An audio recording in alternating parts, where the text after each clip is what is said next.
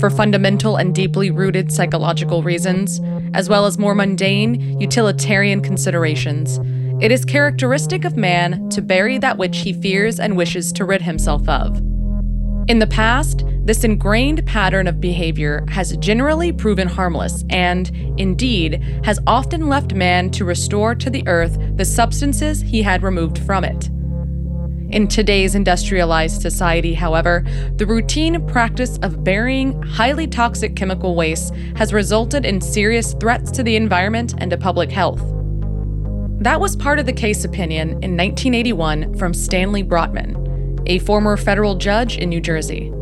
He was talking about the Prices, a family who knowingly allowed toxic chemicals to be dumped near an aquifer on their landfill in Pleasantville, New Jersey. Well, the dirt on the Prices had been repeatedly dug up, and for decades it seemed like the scars would never fade. But Price's pit, referred to as the grandfather of Superfund sites, was not only turned into a musical, I kid you not, but has gotten a makeover as a renewable energy facility that could actually help fight climate change.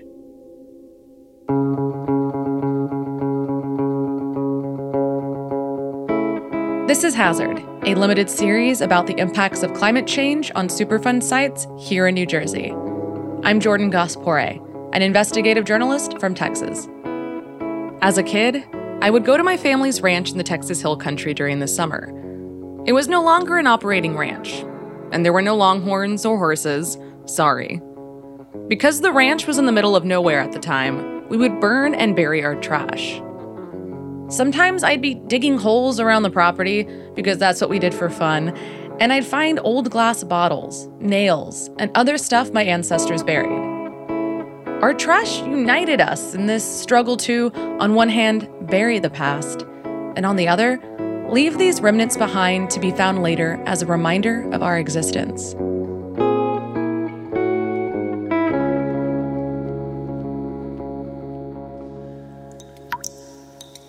Drip, drip, drip. Back in the early 70s, chemical waste leached from the bottom of Price landfill, through the sandy soil underneath, and into the personal wells of residents in the small town of Pleasantville. Traces of benzene, thallium, and arsenic creeped closer and closer to the well field that supplied drinking water to nearby Atlantic City, before contaminating a segment of the well field, a mile away from the site. This is how an Atlantic County health official described the problem back in 1981. It's clear that a large quantity of chemicals is in the ground and is moving in the direction of the Atlantic City well field, and this is certainly uh, extreme cause for concern. This contamination was so bad that even decades later, former New Jersey governor, the late Jim Florio, cited it as one of the worst of the worst. This is how he described the site to me in an interview before he died. Price's Pit, which is uh, uh down in Atlantic City, it was a plume of pollution that was headed towards the aquifer. And when we got to the aquifer, you'd have bad water for the half of South Jersey.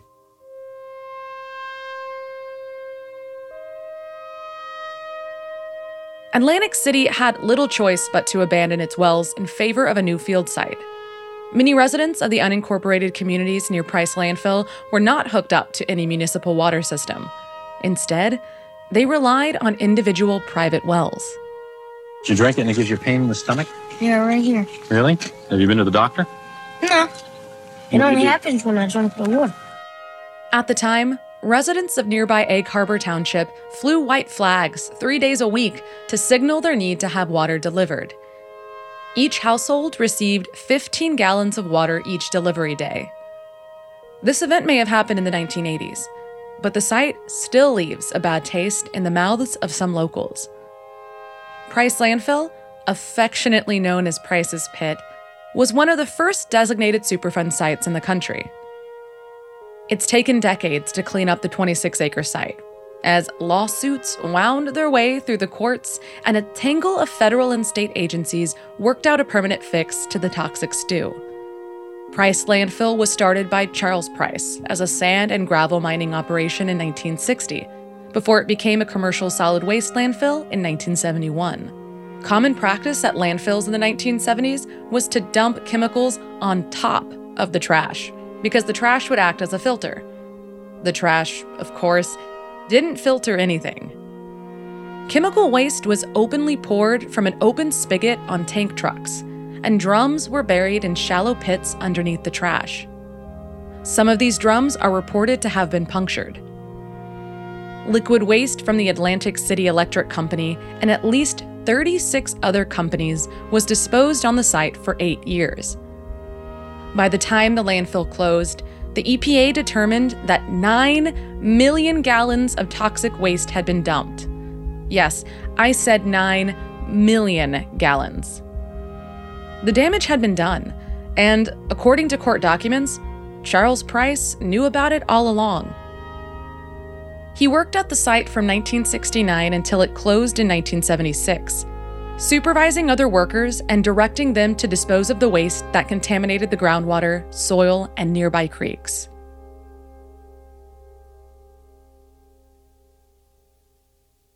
Charles Price, known to his family and friends as Bub, was an interesting man. I'll let his niece, Dawn Price Brown, describe him. Bub was a jerk and my whole family was pretty much, you know, they were bad, all of them. so I'm sorry. Dawn wrote a screenplay about her family's involvement with the Superfund site. It's called The Price of Dirt. Go to sleep, little town. Wake up tomorrow with no frown. Life is simple. Shoot the breeze. Walk to the bay. Do as you please. Those who live here, friendly and such, ain't got much money, but lots of luck. Yet X is waiting. X, by the way, is Bub. Charles Price. He'd sign his name with an X.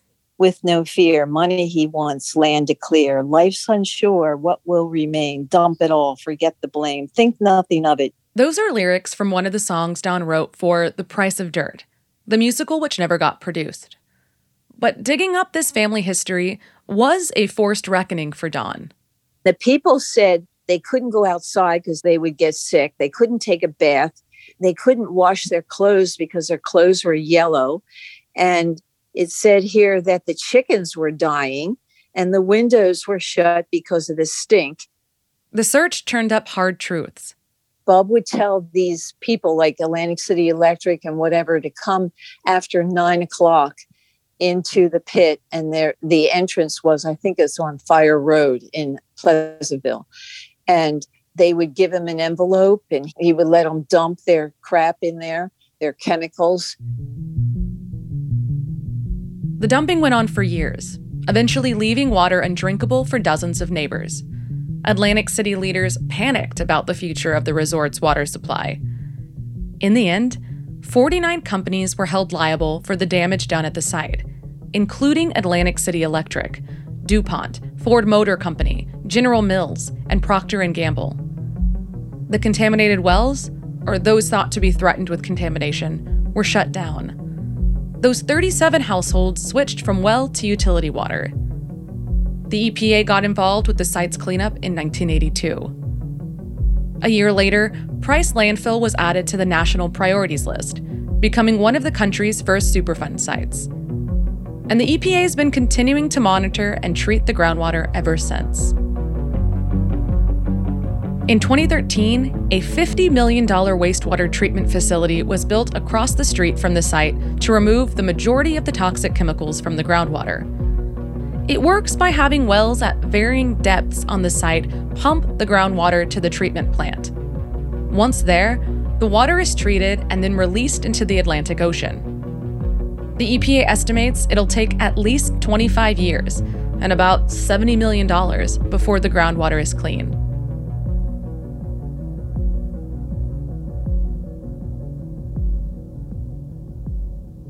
Perry Katz, EPA project manager for Price Landfill, says the site's cap and wastewater treatment facility have helped prevent any further contamination. Nobody's drinking the groundwater. You know, there's no landfill gas emanating from the landfill.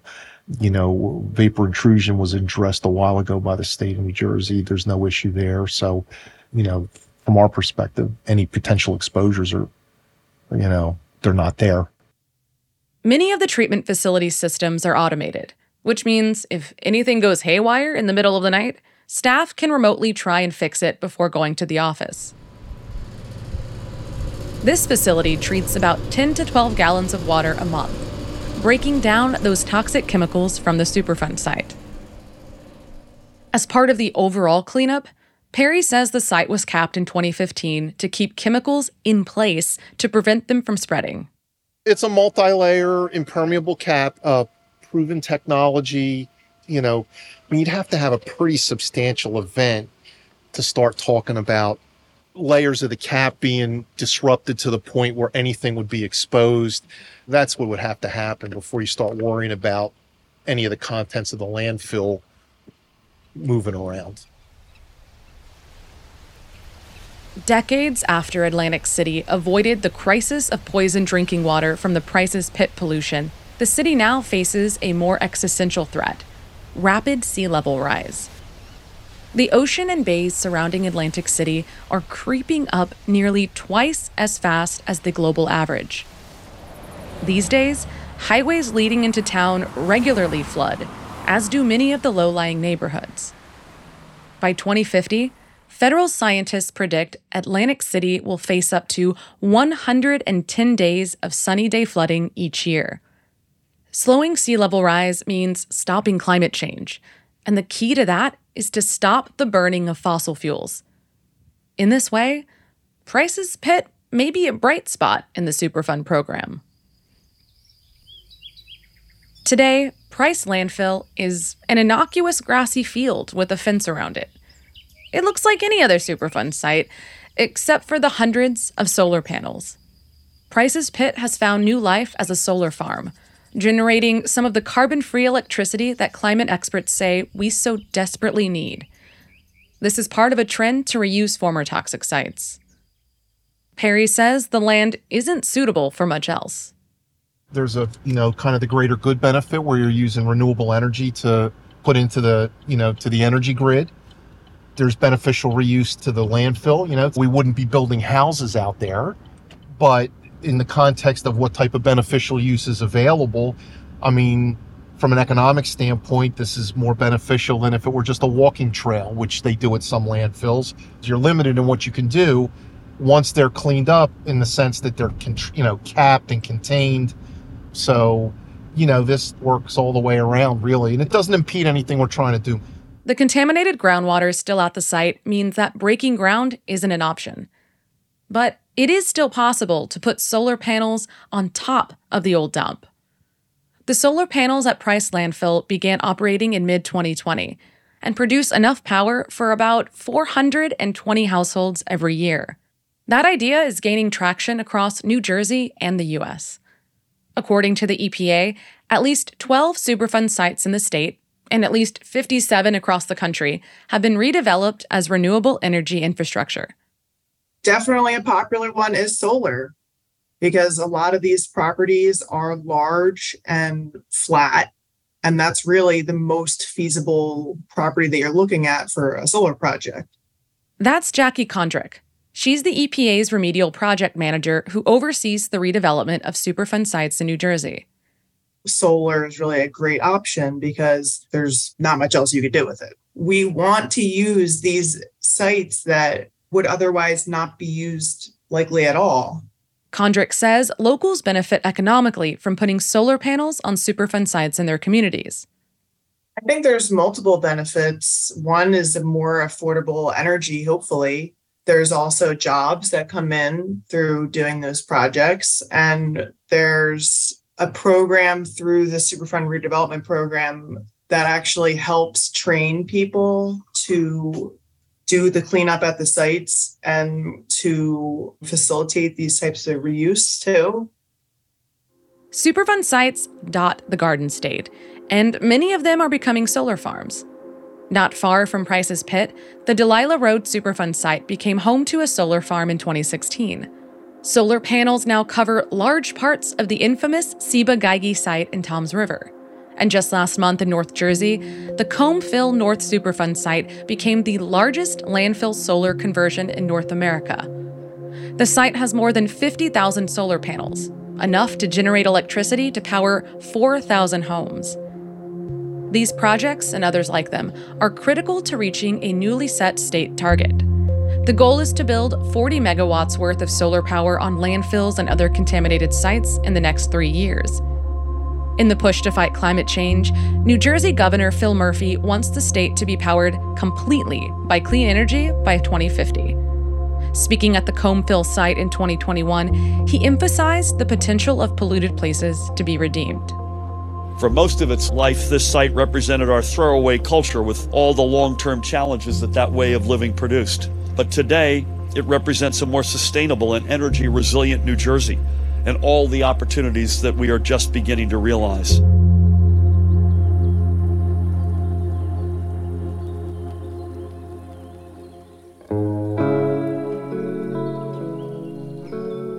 Hazard is a space not just for learning about Superfund sites, but for engaging our communities in conversation around the cleanup of these toxic places. Do you have questions about Superfund sites in New Jersey? Do you live near one? If so, I want to hear from you. Send me an email at hazard at mynjpbs.org or leave me a voice memo at 212 560 8081. We may play your comments in a future episode.